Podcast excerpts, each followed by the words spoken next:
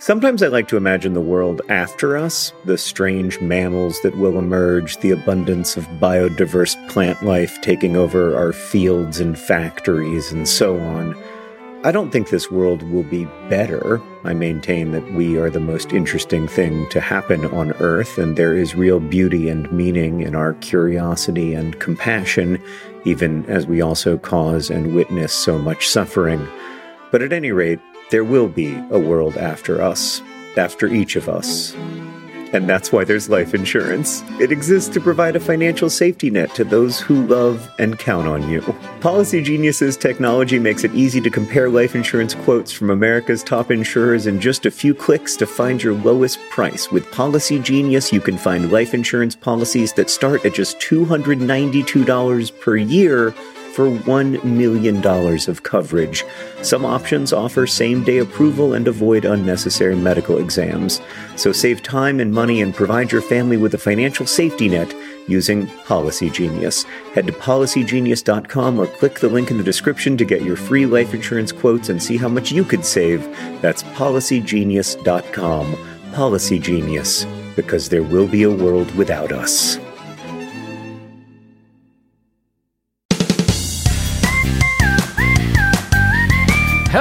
And welcome to Dear Hank and John. Or as I prefer to think of it, Dear John and Hank. It's a comedy podcast where these two brothers answer your questions, give you dubious advice, and bring you all the week's news from both Mars and AFC Wimbledon. John, Yes, Hank.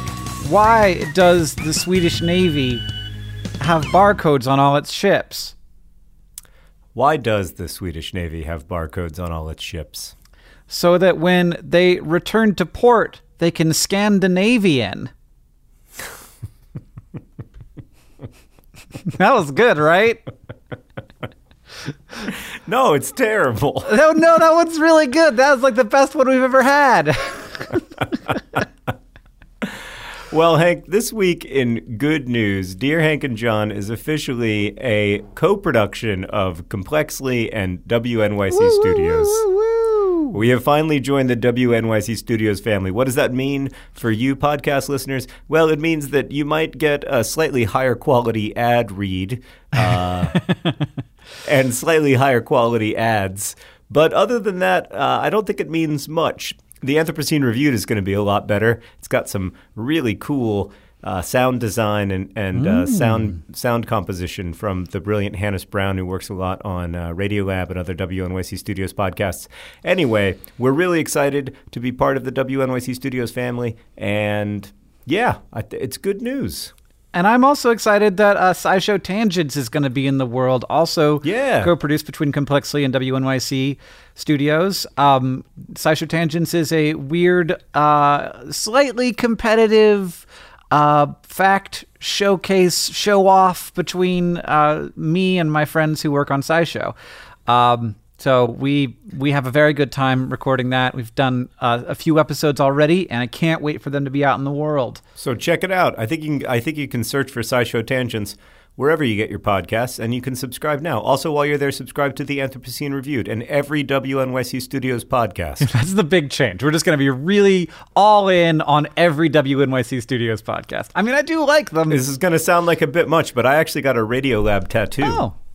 Is it does it have ink in it this time or is it like all your other tattoos? I do love a good inkless tattoo. The great thing about them, Hank, is that you get to have a tattoo for like a week, and then it's gone. you could just draw on yourself, but what's the fun in that? That costs like no money. John, do you want to answer some questions from our listeners? Very much so. This first question comes from Natalia, who asks, "Dear Hank and John, I work in a retail shoe. I work in a retail shoe store that offers a 10% military discount every day." Can I just stop you right there? Uh-huh. And uh, you know I don't like to do this, but there there is one question that is clearly overwhelmingly the most important question to answer first. All right, well, And- we'll get back to Natalia's question later. I in think you know I. I think you know what I'm referring to and I don't think we can wait. um, is it about peeing? No. And I have no idea. Hank, our first question comes from Allison, who writes Dear John and Hank, I need help. My boyfriend wants to grow a mullet. Oh yeah, that is an important one.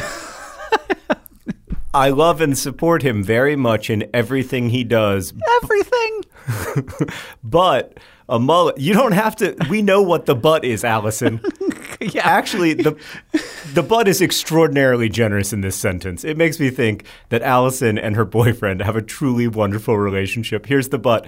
But a mullet is a hairstyle that takes a very long time to grow out and isn't very flattering. and I don't want mullet prom photos. How do I convince my sweet, sweet boyfriend not to try to rock out one of the worst hairstyles ever to come about? Do I sneak into his house and give him haircuts while he sleeps? haircuts and headaches. Allison. Allison, you were on a good roll, and then you had a really bad idea. Uh, He's just like, I don't know, man. I've been trying to grow a mullet for two years and it just doesn't happen. It's the weirdest thing. The hair in the back of my head just won't grow. Like every three weeks, I keep thinking it's growing and then it gets short again. Th- that reminds me of this thing that Sarah's parents did for two years where she had a Valentine's Day heart full of chocolates in it mm-hmm. and they just kept replacing one of the chocolates with a Milky Way. And Sarah never picked up on it. And she just, as a child, genuinely believed that there was some kind of magical rejuvenation chocolate machine. Well, I mean, it's good to keep our sense of wonder, John. I have a friend who's very good looking. Uh, he's a, he's a young man. He's uh, he's quite hip, and he recently went full mullet. Um, he has actually since transitioned back, uh, but so he's no longer full mullet. But during that period of time. The the thing that I noticed most about my friend Nick having a mullet was that everybody kept this is not Nick who edits the podcast is that everybody kept saying, "Wow, you sure have a mullet." Like that was like it did come up a lot. People did talk about it. It was a feature of con like it it was a thing that was recognized. Allison, I think the thing you have to do here is obviously it's an uncomfortable conversation to tell your boyfriend that he is forbidden to have a mullet. Just a certain hairstylist. Wait, wait, wait, wait, wait, John, John, John, John, John. Before you keep going, Allison, mm-hmm. is your boyfriend a semi-professional hockey player? Great question, Hank, because semi professional hockey players look phenomenally good with mullets. I don't know what it is. So it's possible, Allison, that you haven't considered how awesome your boyfriend is going to look with a mullet. I think the more likely possibility is that you've considered exactly how awesome your boyfriend is going to look with a mullet. yeah. So what you're going to do is you're going to sit him down and you're going to say, "Hey, Jacques." I imagine he's French Canadian. Okay. Jacques, I love you and I want to have a great prom picture. And he's going to be like, "Wait, you love me? We've only been dating for a month." Okay. So you're gonna you're just you're just gonna sit him down and you're gonna say, "Listen, man, uh, there's two ways forward here, and one way is where you have a mullet, and the other way is where I'm your girlfriend." I mean, d- does does Jacques just want people to say, "Hey, mullet"? Because I think that's the only purpose of a mullet in modern society. The only reason to have a mullet is to have a hairstyle that people will point at. no, not if you're a semi-professional hockey player. There, there there are a lot of different professions that lend themselves to mullets, but. It seems like Allison's boyfriend is a high school student. Mm-hmm. And I remember, like, I definitely experimented with my hair a lot when I was in high school. Like, for a while, I had fuchsia plum hair, which is a sort of purplish pink color. I remember that. boy, my grandmother did not like that. I showed up. I showed up at her doorstep in Birmingham, Alabama. She opened the door. She said, "No," and told me to go back to school and that uh, I was welcome in the house Oh. once the situation had been resolved. I have an extremely similar story, John. I once dyed my hair an upsetting color of red, and I went in to see my chemistry advisor in college. And he sat down. He's a very sturdy man, big mustache, got a lot of books with guys on with muscles saying inspirational things on the, the cover that like sort of look out at you from the chair that you have to sit in. And he looks me straight in the eyes and, and like furls his mustache a little bit, and he says, "My son is starting to do things like that." Can I, can I just ask you to back up for a 2nd Uh-huh. You sat down in your chemistry professor's office, Uh-huh. and he had a lot of books on which the covers were muscular people who had. What? I don't know. There, there was like a series of books by this guy who was probably like a Navy SEAL or something, and he wore really tight T-shirts, and he had a Uh-huh. big beard, and the, the titles were like like thi- like it was about like how to live a powerful life, like that kind of book. And he had like four of them, and like they they were turned out and sat on the shelf like cover out, and when you sat down, they looked at you. So, just for like a little bit of compare and contrast, when I was in college and I went to see one of my professors, I, I would be, be in a room full of like uh, at, like books, you know, like literature. Yeah, I mean he had chemistry books in there too. Okay, I mean that's a that was a weird detail. I mean, I remember it very specifically. I could it was tell. intimidating. I could tell. It's like you're describing a traumatic memory with all of the like sensory input that goes into it. Allison, you just need to be like, listen, don't do this as a gag. I love you, and more importantly, after we break up, I want to have fond memories of my prom when I'm an adult, and I don't want to have to look back at my prom pictures and see a guy who uh, had an ironic haircut. Agree, John. I, I want to go on to the next question, but first, I really want to know what these books were. So, if anybody knows what I'm talking about, I'm Hank Green on Twitter. I want to find them and I want to read one now because I know that it's a thing. I know it's a thing. He probably had a knife on one of the covers. Uh, yeah, it's probably like I can I can imagine the titles. It's like how to live a powerful life while working 36 seconds per week. Are you able to sing the song of the alpha while having the perfect amount of potassium question mark and then a colon into the subtitle a man's man's guide to living life. A man's man's guide to potassium. It's a it's it's a I mean he is a chemistry professor. This next question, John, it comes from Natalia. Do you remember when we were answering Natalia's question? Well, let's actually do it now. Natalia Okay. works in a retail shoe store that offers a 10% military discount every day of the week. Sometimes when people are paying for their shoes, I see their military ID in their wallet as they grab their credit card. Should I tell them that we offer a military discount, or should I keep quiet and continue with the sale as is? I feel bad when they miss out on the discount, but they didn't bring it up to me in the first place, or look at the sign that says we offer the discount. Any dubious advice welcome. Musically, Natalia. Here's the thing, Natalia. You don't really work for the shoe company, right? Like, you don't work for the man. you work for the people. And you're trying to make sure Right. the man gets as little money as possible. That is the shareholders of the corporation that you work for. You want to minimize their returns and maximize the discounts that real, regular people, including the people who serve our country, get in exchange for that sacrifice. So, yeah, 100%. You say, hey, do you know we get a 10% military discount? I mean, is it a little weird though, John, to be like, "Oh, we offer a military discount," and then they look at you and they're like, "How did you know I was in the military?" Because everybody else in this joint has a mullet. You got a nice, you, clean, friend. clean cut. I can just tell from the cut of your jib. Yeah, and also the military ID in your wallet that I scoped a peek at. Yeah, of course I looked at your wallet.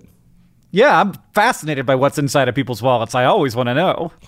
Oh, can I tell you that what is inside of my wallet right now, Hank? I got while we were on tour for an absolutely remarkable thing. Someone handed me, you know, Saint cards. You probably Yeah. don't.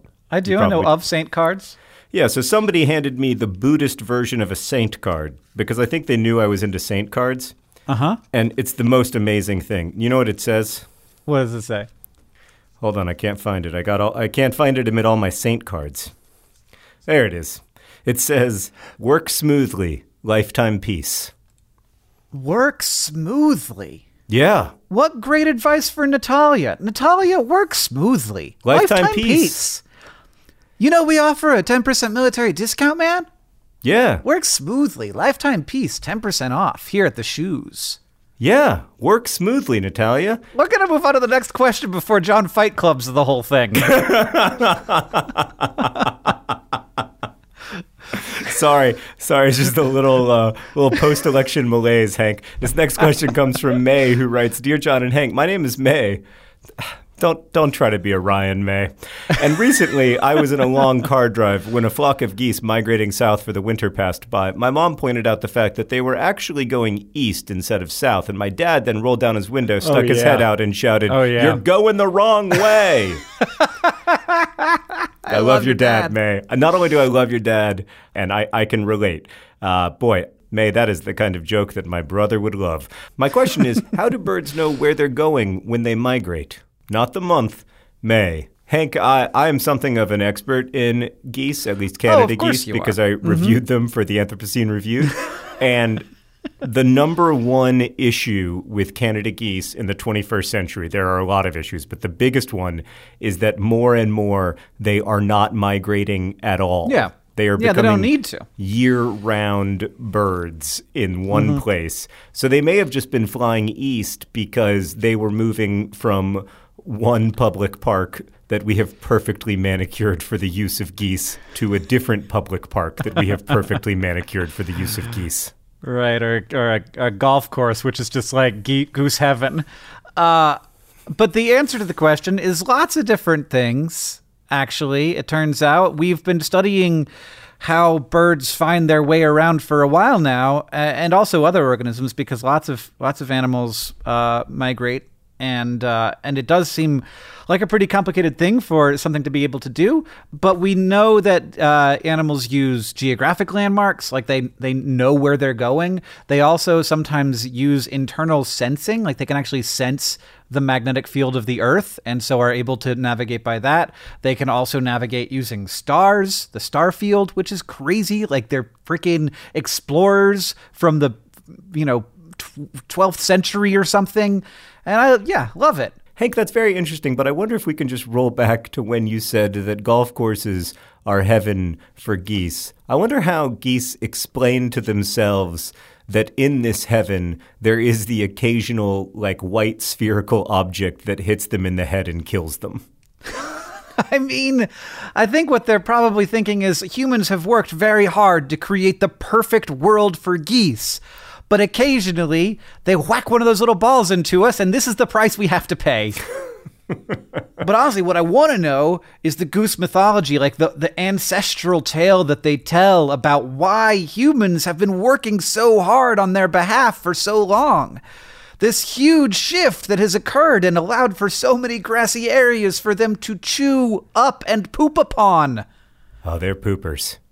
They are poopers. This next question comes from James, who asks Dear Hank and John, I'm on my first ever business trip, traveling on a train in the rolling Irish countryside. The train has so far been rather nice. However, I just encountered a quandary. I have just been handed a small hot towel and a chocolate. I know what to do with the chocolate. but what about the hot towel? The other passengers seem to know what uh, they do and were confident in their doing. However, uh, everyone was doing different things. What shall I do? Confused by trains, James.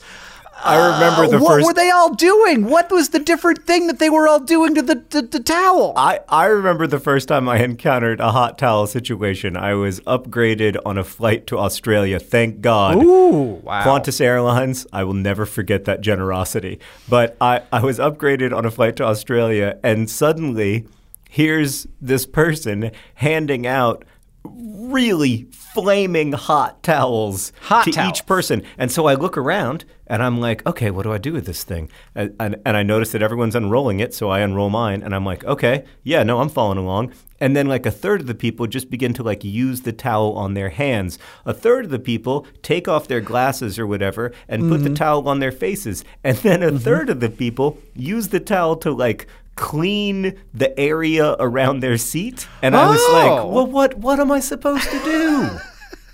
Just like put it in your armpits, be like, ah, that's refreshing.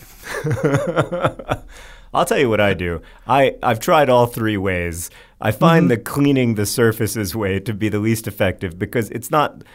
Y- y- you need Purell for that business. What I like to put it on my face, James. I like Yeah. to take off my glasses and just put it on my face and feel feel that warmth. I mean, uh, what I what I'm picturing now is is John gets a hot towel, he pours a bunch of Purell onto it, and then wipes down all the surfaces on the chair or, and and the seat in front of him. It's probably not a terrible idea. I- it's I- just like, hey, can you get me some wipes? Can I get some wipes up in here? Well, I mean, I don't want to get too deep into it, but Hank, as you know, there are very few places on Earth filthier than an airplane seat. Like they never get cleaned. The those oh, th- the scariest place on Earth to me is that like that pocket in the back of the seat that has the magazines in it. Like mm-hmm. the thought that someone would touch that pocket, reach in and touch one of those magazines. When exactly, like that magazine is 27 days old. This plane flies 9 times a day. Like how many people have touched that magazine? What did they um, have? I'm not worried about it. I mean, well, you know what, Hank? When the movie Contagion happens in real life, and I still die because of my weak immune system. In heaven, we'll have a discussion about this. I'm much more concerned when I pick that magazine out of the pocket and somebody has touched the whole crossword with their pen already.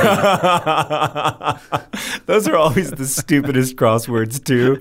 They're like uh, Blanca Aniston, comma star of Friends, and I'm like, yeah, no, I mean. I got there. I didn't need. Okay, I'll take it. All right, Hank. This next question comes from Avery, who writes Dear John and Hank, I'm currently in a prolonged game of words with friends with a friend of mine who's going through some really intense life stuff. We often text each other for support and have a game going simultaneously. She's having a particularly bad time right now, and I'm trying to comfort her. My problem is that it's my turn in Words with Friends, and I have the word gazed. The G is on a double letter, the Z is on a triple letter, and the whole thing is on a triple word, so that's like 120 points. What do I do?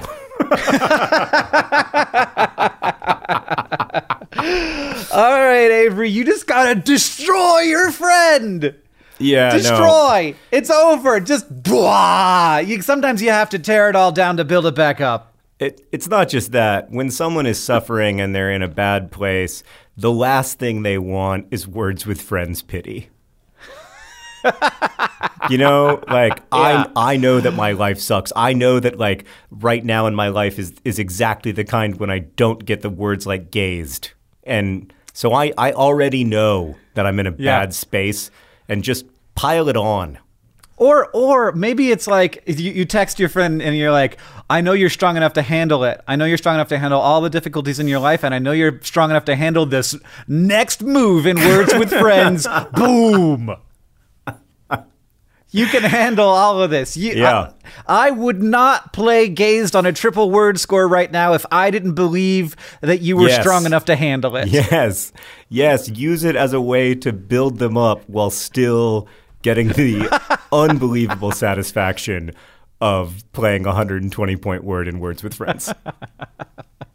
That's the kind of friends I want, John. Ah, no, me too. Hank, while we're answering sad questions, uh, I wanted to ask this one from Mary, who writes Dear John and Hank, Will there be a funeral for the Opportunity rover? Should we have one? Could the Curiosity rover go over to it and bury it?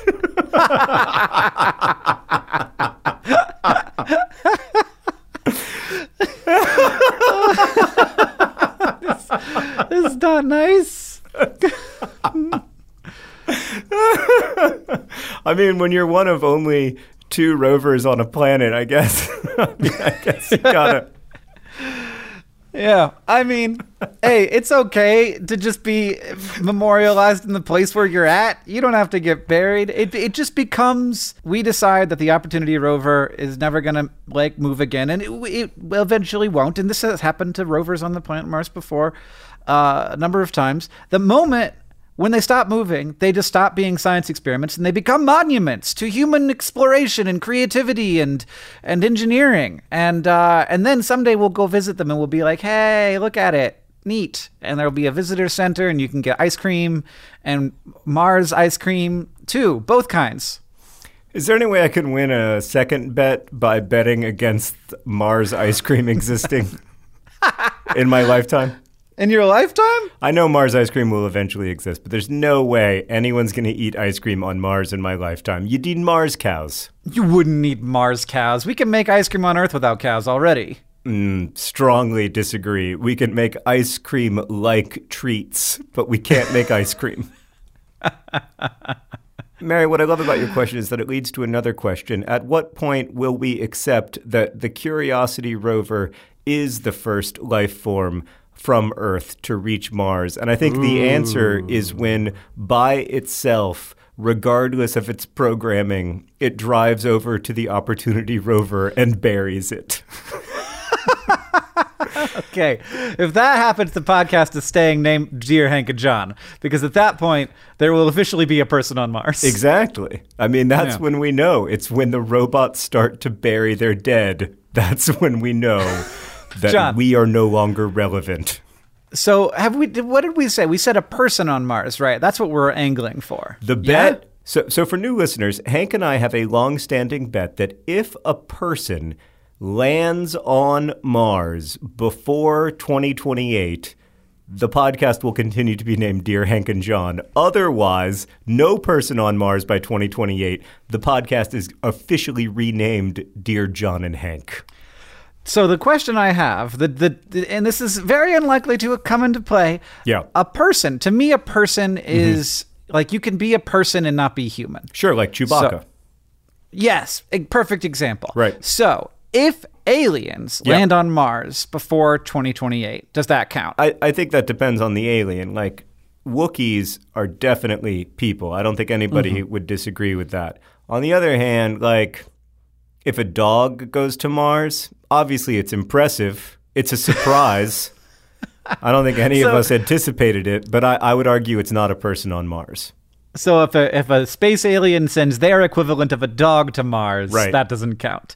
You have to be able to like hold a conversation with it. If aliens send their pets to Mars, first off, we are living in such a different timeline, right? Like, how do we Things know that podcasts are still going to be a big deal in this wildly new world? where- People are still going to want distractions, and they're definitely going to want Mars news.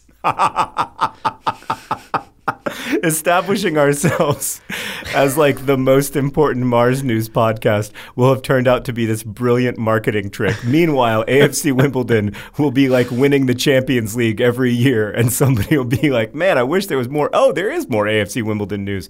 I love this future, Hank. What do we need to do to make it happen? Alien pets on Mars and AFC Wimbledon winning the Champions League. 2028 all the way. It's happening. It's coming. We made the prediction here. D- don't don't worry. It's to happen because we're really good at predictions here at Dear Hank and John. So good. You should listen to some of our stuff before the 2016 election.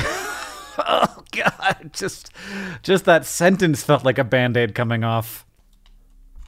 Hank. mm. I, are you eating something? No, no, sorry, I was just fidgeting. What did you do? What did what did what were you just crinkling? I was, uh, that this food? very very small, uh, previously eaten package of Reese's peanut butter cup. I I I I don't know what it, I don't know what this says about me exactly, but I knew by the sound of that crinkle that it was Halloween candy. I didn't know I, I wasn't able to identify Reese's peanut butter cup, although it is by far the best Halloween candy, and I don't know about you, but it's certainly the first one I steal from my kids. But I knew it was Halloween candy. I don't know if we're just on the same vibe or if I just know a lot about how it sounds when you open Halloween candy somewhat shamefully. I think it's probably number two, which reminds me that this podcast is brought to you by Shameful Halloween Candy. Look, it's November 10th. It's too late to still be eating Halloween candy, and yet there you are doing it. Oh no, that's not why I feel ashamed. I feel ashamed because my children walked for miles and miles to get this candy that I'm now like, "Oh no, I'll save you the trouble of eating it. I can I know somebody who can take care of that for you." Today's podcast is also brought to you by DSW Shoe Warehouse. DSW Shoe Warehouse don't work for the shareholders, work for the people. And this podcast is also brought to you by Goose Heaven Golf Club. It's made of grass and poop. And lastly, this podcast is brought to you by the Business Class Hot Towel. The Business Class Hot Towel, eh, you know, uh, nobody knows really. it's just like we had to figure out something special to do for you, and here it is. We put towels in the warm place. It is it is weird how they create these like experiences of luxury that are at their core really low quality, you know? Yeah. Um, this episode of Dear Hang John is brought to you by Thrive Market. Thrive Market is there to help you maintain the kinds of habits that you want to have. For me, I need to have the right kind of food in the house or I will eat whatever. Oreo recently sent me some free fancy Oreos. They were weird. I ate all of them. I ate all of them in a week, and it was a problem. I can't do that. I need to have healthy, good stuff in the house, and Thrive Market can help you have healthy habits. It's a great go to for all your grocery and household essentials and the convenience of getting everything online and then like just quickly shipped to the doorstep. It's a huge time saver. Thrive Market carries brands with great ingredients and sourcing methods. They got Amy's, Banza, Burt's Bees, Chobani, Honest Kids, Kind, Mike's Hot Honey, Oatly, Olipop, Poppy, Salt. I've never heard of salt, but it's got two A's in it, so it has to be good. And as a Thrive Market member, you can save money on every single grocery order. On average, you can save over 30% every time. And they also have a deals page that changes every day. When you join Thrive Market, you are also helping a family in need with their one for one membership matching program. You join, they give. Join in on the savings with Thrive Market today and get 30% off your first order plus a $60 free gift. I enjoyed my $60 free gift. I was surprised by it, and it was kind of thing I wouldn't have bought. And then now I'm like on the ghee train. They gave me free ghee. And I was like, I don't know what ghee is, but then I was like, oh, this is great. It's like butter, but it's different and more spreadable.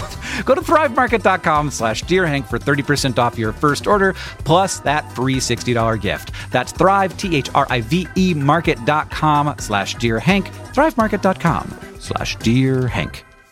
Here, I'm going to feed you $12 of microwaved food. All right, John, let's hit a couple more questions before we, we get to some comments and then the news from Mars and AFC Wimbledon. This is from Kat, who asks Dear Hank and John, So I'm currently job searching and I've arrived at an interview early and I find that I really have to pee. Is it appropriate to ask the place I'm interviewing at if I can use their bathroom before the interview starts? Should I just hold it and hope to find a bathroom afterwards at a nearby place? Thoughts? Kit Kat. Uh, Yeah, Kit Kat, it's fine to go to the bathroom. Uh, if you're interviewing for a job and they don't expect that you're the kind of person who uses the bathroom,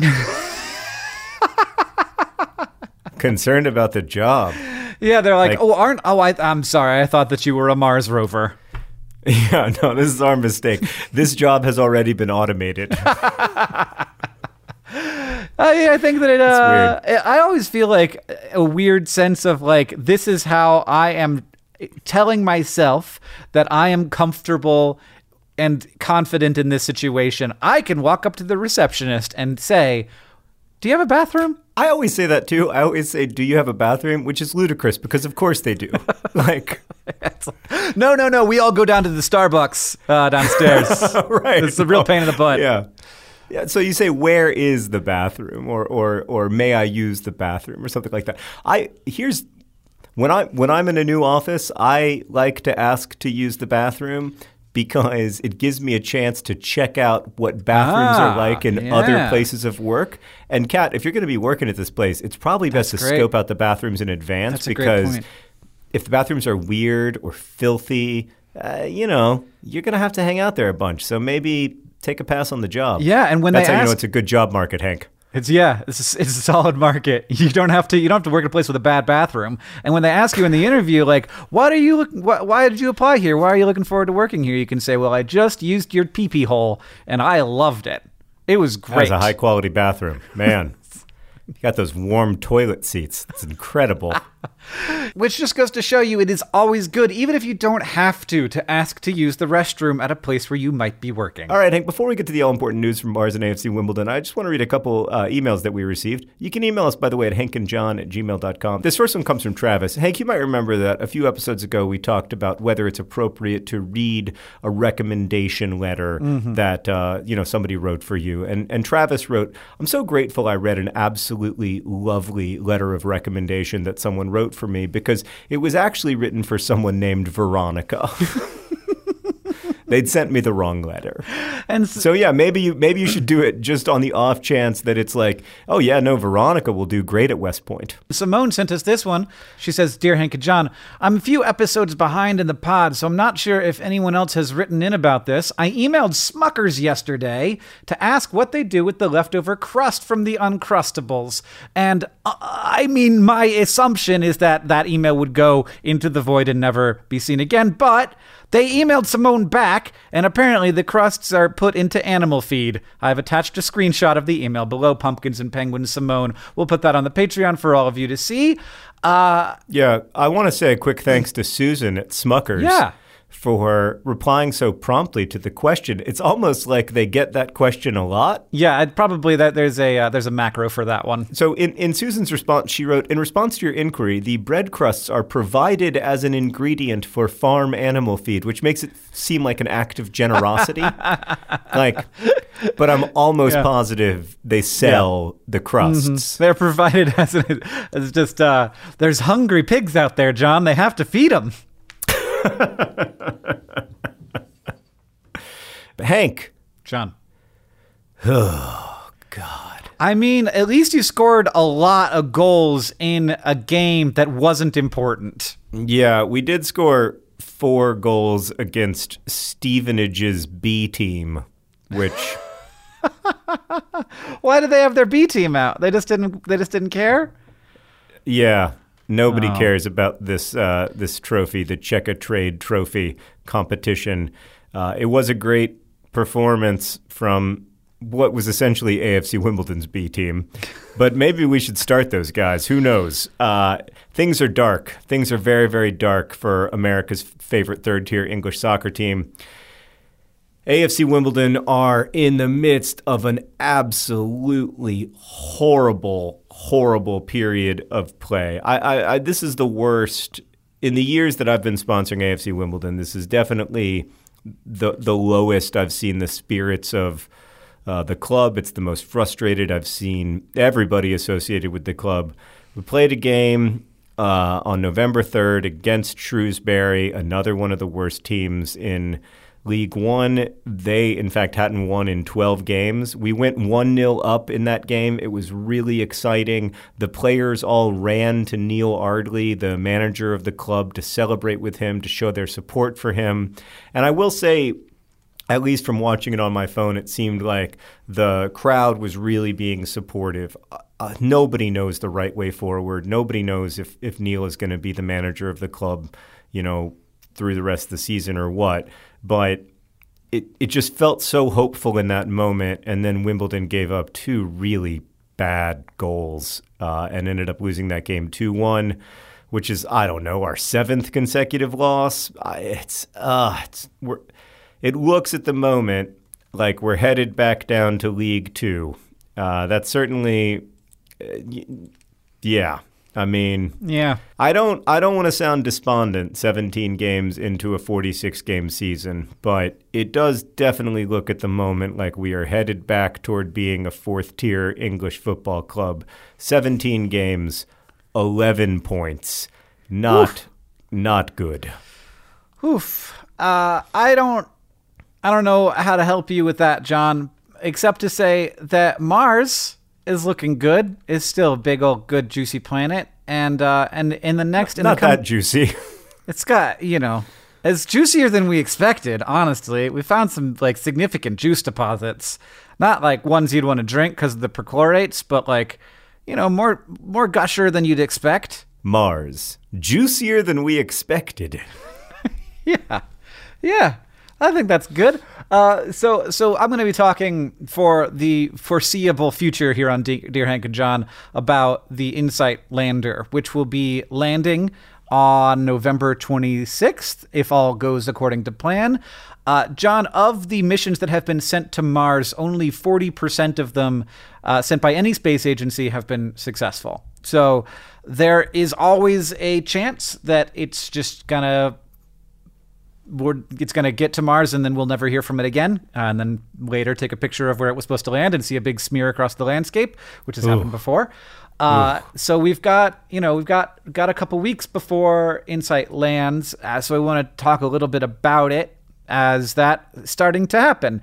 Um, Insight Lander is using technology that we've used before and that's worked before to land uh, craft on Mars. So that's exciting. It's also uh, more likely to be successful because it's landing in a very uniform area of Mars because it doesn't need to be anywhere particularly interesting to do its science. It's basically going to drill into the surface a little bit and learn more about the interior of Mars and uh, do like planetary science in terms of geology and stuff.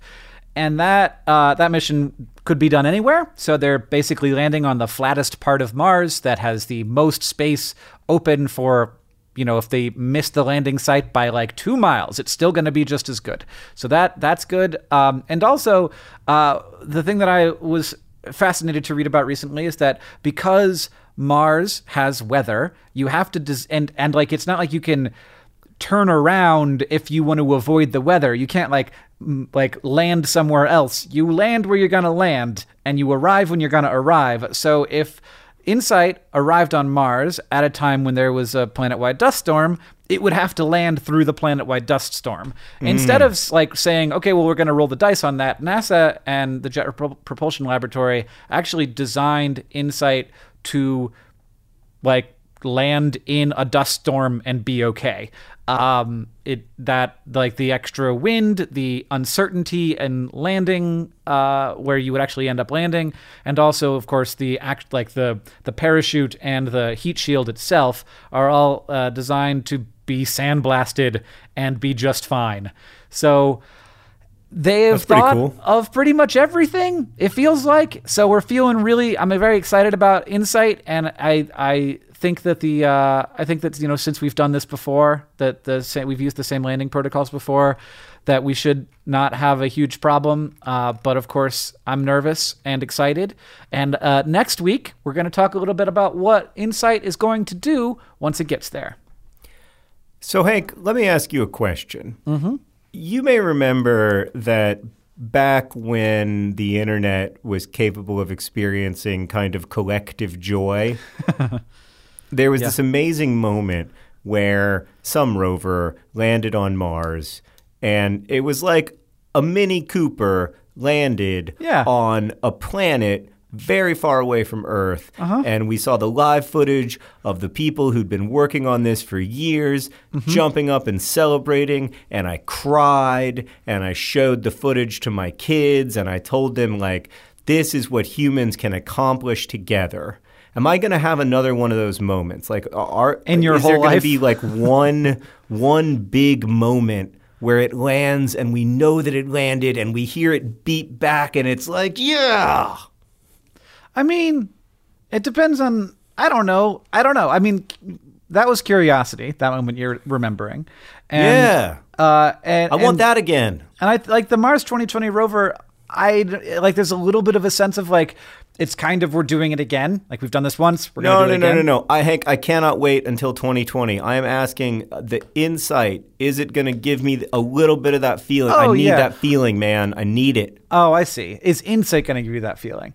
I mean, if you pay attention, I don't think it's going to happen for the whole the whole uh, internet at the same time like it did for Curiosity. But hey, who knows? Let's make it happen. Let's be excited about Insight. It's a great mission, and I'm very excited uh, for it to go well. And my fingers are very crossed, and I'm going to be uh, biting my fingernails as I watch the news feeds come in. Here we go. We're going to watch a live stream of NASA headquarters or whatever when Yeah. Insight lands. It's going to feel amazing. AFC Wimbledon are going to go on a six game winning streak. The Chicago Cubs are going to win the World Series. I believe that ship has sailed, and everything is going to be golden. Yeah, absolutely. I feel I feel it, John. It's going to happen, Hank. Things are going to change. I can feel it. What's that from? Beck Song Loser. Yeah. Hank, thank you for making me feel hopeful in these dark and difficult times, by which I mostly mean AFC Wimbledon's terrible, terrible run of form. and thank you for potting with me. It is always a pleasure. Thanks to everybody for listening, and thanks to WNYC for welcoming us so generously uh, into their family. Dear Hank and John is a co-production of Complexly and WNYC Studios. It's produced by Rosianna Halse Rojas and Sheridan Gibson. Our editor is Nicholas Jenkins. Victoria Bongiorno is our head of community and communications. The music that you're hearing now and at the beginning of the podcast is by the great Gunnarolla. You can email us at hankandjohn at gmail.com. And as they say in our hometown, don't, forget, to be, awesome. awesome.